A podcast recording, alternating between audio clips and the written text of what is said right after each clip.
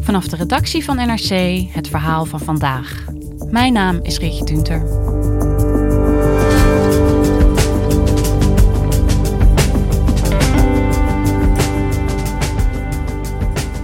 Afghanistan leeft in angst sinds de Amerikaanse president Joe Biden aankondigde zijn troepen terug te trekken. Na bijna twintig jaar moet het land het weer zelf rooien. Maar de Taliban staan nog altijd te springen om de macht te grijpen, ziet buitenlandredacteur Hanneke Chin-A-Fo. Wat betekent dit voor de toekomst van Afghanistan?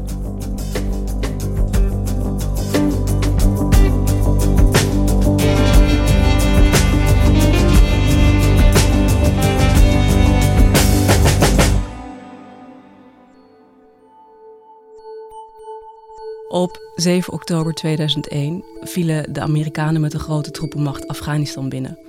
Dit was een reactie op de aanslagen van nine eleven op uh, de Twin Towers en het Pentagon. En uh, die was gepleegd door Al-Qaeda, het terreurnetwerk van Osama bin Laden. Uh, en die moesten gewroken worden. En uh, de toenmalige president George Bush wist dat hij daarvoor in Afghanistan moest zijn. Good afternoon. On my orders, the United States military has begun strikes against Al-Qaeda terrorist training camps and military installations of the Taliban regime in Afghanistan. In Afghanistan was het Taliban-regime aan de macht, uh, die uh, een schrikbewind voerde. Het leven was uh, volledig gedicteerd door hun interpretatie van de islam. Wat betekende dat vrouwen eigenlijk niet de straat op mochten, meisjes niet naar school, muziek verboden, zware lijfstraffen voor wie hen niet precies gehoorzaamde. En de regering Bush besloot dus, hè, dit regime moet verdreven worden. Ja, dit regime had onderdak geboden aan Al-Qaeda. En dat netwerk had vanaf Afghaanse bodem die aanslagen voorbereid. En het lukte heel makkelijk om die Taliban te verjagen. Binnen een paar maanden uh, hadden de internationale troepen dat land stevig in handen. En waren die Taliban verspreid en richting de bergen met Pakistan verdreven. Maar in die twintig jaar zijn de Taliban nooit echt weg geweest. En uh, het is inderdaad twintig jaar, verder zijn we nu, hè? En Amerikanen zitten er nog steeds. Ja, maar staan op het punt om definitief te vertrekken. We cannot continue the cycle of extending or expanding our military presence in Afghanistan, hoping to create ideal conditions for the withdrawal and expecting a different result. In april kondigde de huidige president Joe Biden aan dat er een definitief einde komt aan de militaire Amerikaanse aanwezigheid in Afghanistan. En daarmee ook de militaire aanwezigheid van alle NAVO-bondgenoten die daar ook nog uh, troepen gelegerd hadden. I've concluded that it's time to end America's longest war. It's time for American troops to come home. Uh, hij kondigde aan per elf september, als het twintig jaar is na de aanslagen, is de laatste soldaat vertrokken. Heel symbolisch moment natuurlijk. Ja, en in werkelijkheid zijn ze waarschijnlijk eerder vertrokken. De terugtrekking begon na die aankondiging vrijwel onmiddellijk. En uh, die ging gepaard met grote geheimzinnigheid. Nu is het verhaal van Joe Biden dat de laatste Amerikaan eind augustus zal zijn vertrokken. Dus nog ruim voor die gestelde deadline van elf september.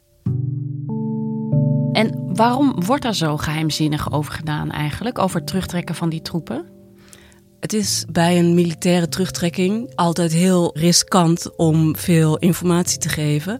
Omdat je kwetsbaar bent vanaf het moment dat je aankondigt dat je weggaat. Als je vijand nog niet verslagen is. En het is ook een hele ingewikkelde operatie. Omdat er heel veel uh, logistieke manoeuvres moeten worden uitgevoerd. Hè. Materieel moet het land uit of overgedragen aan de Afghaanse militairen. Of hè, als het uh, moeilijk het land uit te krijgen is, dan moet het worden vernietigd. En ondertussen ben je kwetsbaar. Dus het is tactisch slimmer om er pas over te praten op het moment als je mensen al weg zijn. Ja, precies. Je wil je kaart een beetje tegen de borst houden als je vertrekt uit een land.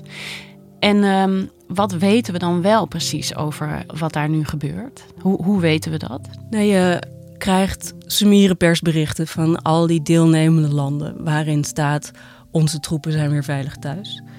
De, de Nederlanders die um, in de noordelijke stad Mazar-i-Sharif uh, gelegerd waren, die waren eind juni weer terug. En zo gaat het voor al die landen. Dus de Britten uh, hadden vorige week hun laatste man teruggetrokken. De Duitsers hadden het uh, eerder ook al gedaan, de Italianen.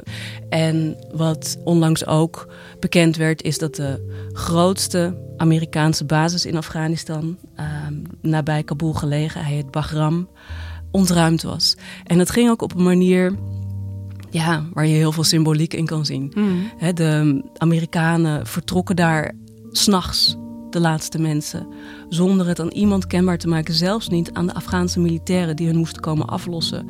Uh, later werd bekend dat die Afghanen enkele uren nadat de laatste Amerikaan was vertrokken pas in die basis kwamen en zagen dat ze weg waren.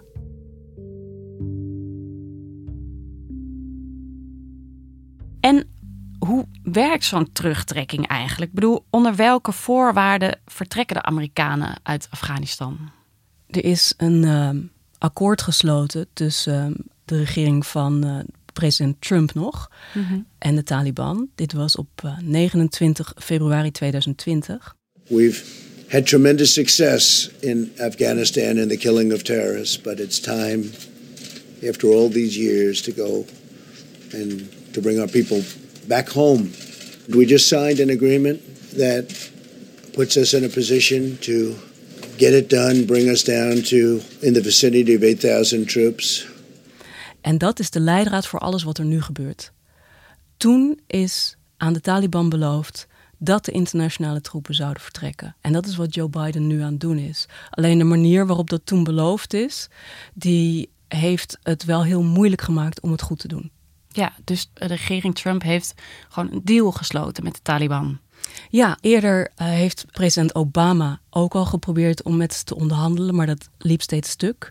En Trump die was nooit voorstander van die militaire aanwezigheid in Afghanistan. Hij vond het allemaal maar een dure en zinloze oorlog. Dus hij stuurde een gezant naar Afghanistan met het doel: regel een terugtrekking.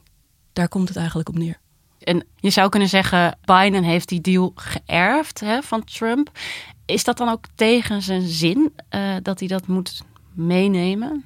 Biden is eigenlijk al heel lang tegen die Amerikaanse aanwezigheid in Afghanistan. Dus in zoverre is hij het met Trump eens. Hij vond het een niet te winnen oorlog geworden. Hij noemt het ook de Forever War. Alleen de manier waarop het gaat, daarvan weet je niet of hij dat ook zo gewild zou hebben. Want hij zit nu eenmaal met die erfenis van die deal van Trump. En die heeft voor hem zijn ruimte voor manoeuvre ernstig beperkt. Ja, en waar zit hem dat dan in? Wat maakt die deal voor hem lastig? Trump had aan de Taliban beloofd: wij gaan weg per één mei tweeduizend eenentwintig. En daar waren wel voorwaarden aan verbonden. Maar die waren niet zo heel erg zwaar. De Taliban mochten geen Amerikaanse militairen meer aanvallen in de tussentijd. Zij moesten zorgen dat ze geen onderdak meer boden aan Al-Qaeda. Mm-hmm. En ten derde zouden ze vredesonderhandelingen moeten beginnen met de regering in Kabul. Maar er is bijvoorbeeld geen eis gesteld aan de uitkomst van die onderhandelingen. Dus de Taliban konden makkelijk volhouden dat zij uh, zich aan de afspraken hielden. Terwijl zij ondertussen steeds meer terrein gingen veroveren in Afghanistan en aanslagen pleegden op het Afghaanse leger, waarbij ook veel burgers omkwamen. Dus er is een hele gewelddadige periode achter de rug, waardoor Biden dus het gevoel had: ik kan helemaal niet weg per één mei. Mm-hmm. He, dan, dan laat ik die Afghanen echt aan een lot over. Dus wat deed hij? Hij verlengde de Amerikaanse aanwezigheid tot uh, elf september dus. Maar heeft toen wel gezegd: dan gaan we onvoorwaardelijk weg. Omdat hij die Taliban ook weer iets terug moest geven in ruil voor die verlenging.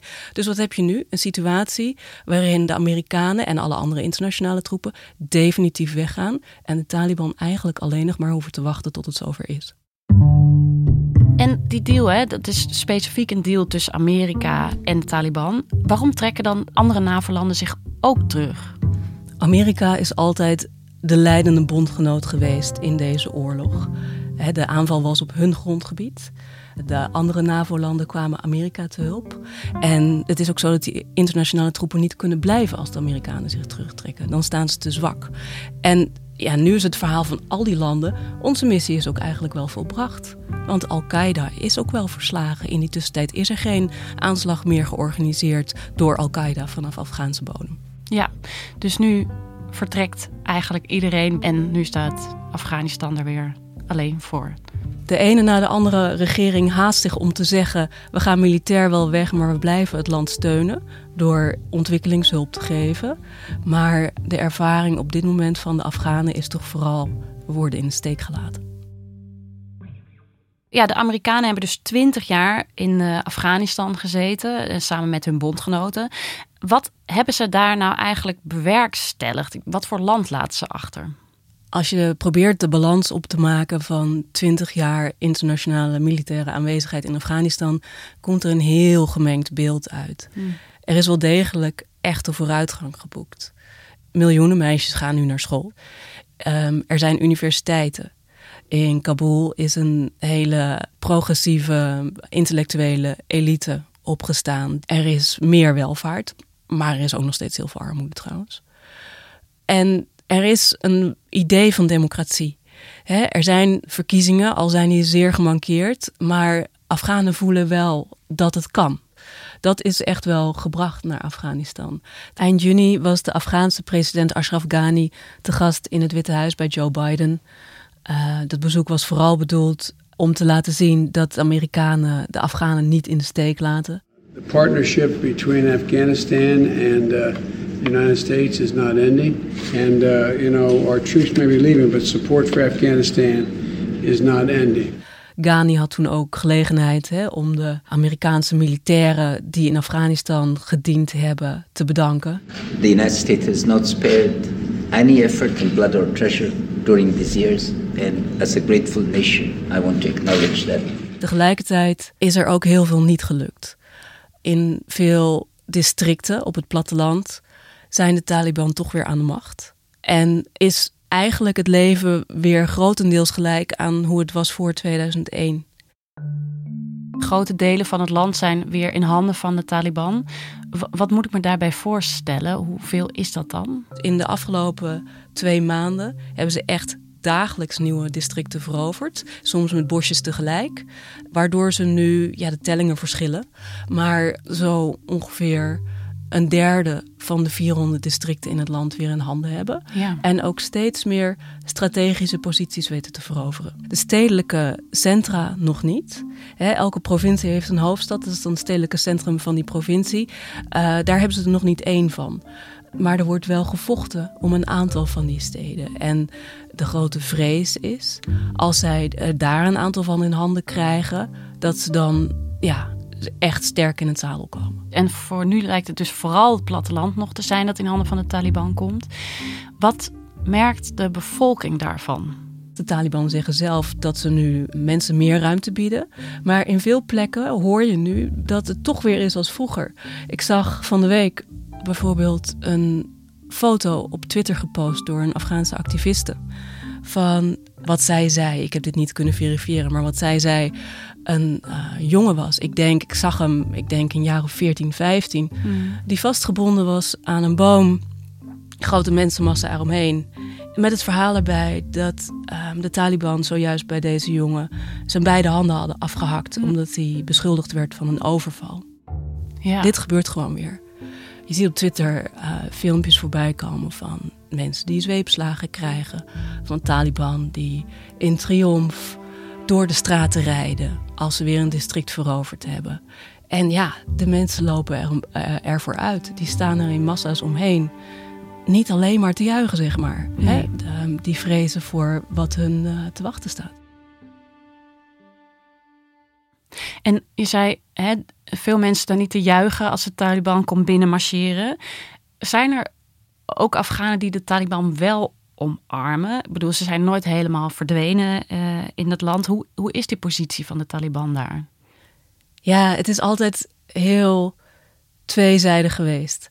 Het, aan de ene kant zijn ze de gevreesde geweldplegers. Aan de andere kant brengen ze orde. Uh, er zijn heel veel mensen erg teleurgesteld in de regering, omdat die aan corruptie en onderlinge strijd nou net niet ten onder gaat. Uh, maar er is heel veel wanbestuur ook op lo- lokaal niveau. En de Taliban, ja, ze komen in elk geval orde brengen. Het is natuurlijk ook zo, hè, het zijn geen aliens, het zijn gewoon voor een groot deel Afghanen. Hmm. Dus zij halen ook recruten uit gewoon de Afghaanse bevolking. Dat gaat niet altijd vrijwillig, maar er zijn ook mensen die zich aansluiten. Het kan zijn omdat er hè, geen werkgelegenheid is en deze mensen wel nog uh, een soort van salaris bieden, maar het kan ook uit overtuiging zijn. Ja, precies. En je zei, het zijn geen aliens en dat zijn Amerikanen natuurlijk wel. Ja, nou ja, ook zij worden verschillend bekeken. He, er zijn ontzettend veel Afghanen nu die zeggen, alsjeblieft, laat ons niet in de steek. Maar er zijn ook veel Afghanen woedend over de burgerslachtoffers die internationale militairen ook echt veel gemaakt hebben in de afgelopen twintig mm-hmm. jaar. Ja, want uh, inderdaad, Hanneke, het Afghaanse leger moet het nu zelf gaan doen, hè, de bestrijding van de Taliban. Hoe sterk staat dat leger eigenlijk? Op papier is het Afghaanse leger, dat dus in de afgelopen twintig jaar hè, met heel veel steun van het Westen is opgericht, honderdvijfentachtigduizend man sterk. In de praktijk valt daar heel veel op af te dingen. Mm-hmm. Er is heel veel verloop in het leger en er is heel veel angst ook onder militairen. Wat je nu ziet gebeuren in die veroveringstocht van de Taliban door het land heen, is dat vaak de militairen vluchten zonder een gevecht te leveren. Of een deal sluiten met de Taliban. Um, Oké, okay, we uh, geven onze posities op in ruil voor een vrije aftocht. Ze zijn wel in aantallen sterker dan de Taliban waarschijnlijk.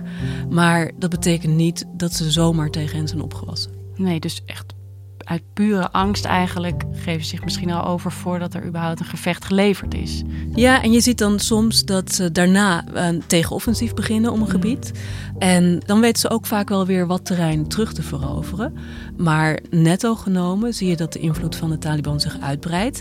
En uh, dat ook de mensen in de steden zich zorgen beginnen te maken.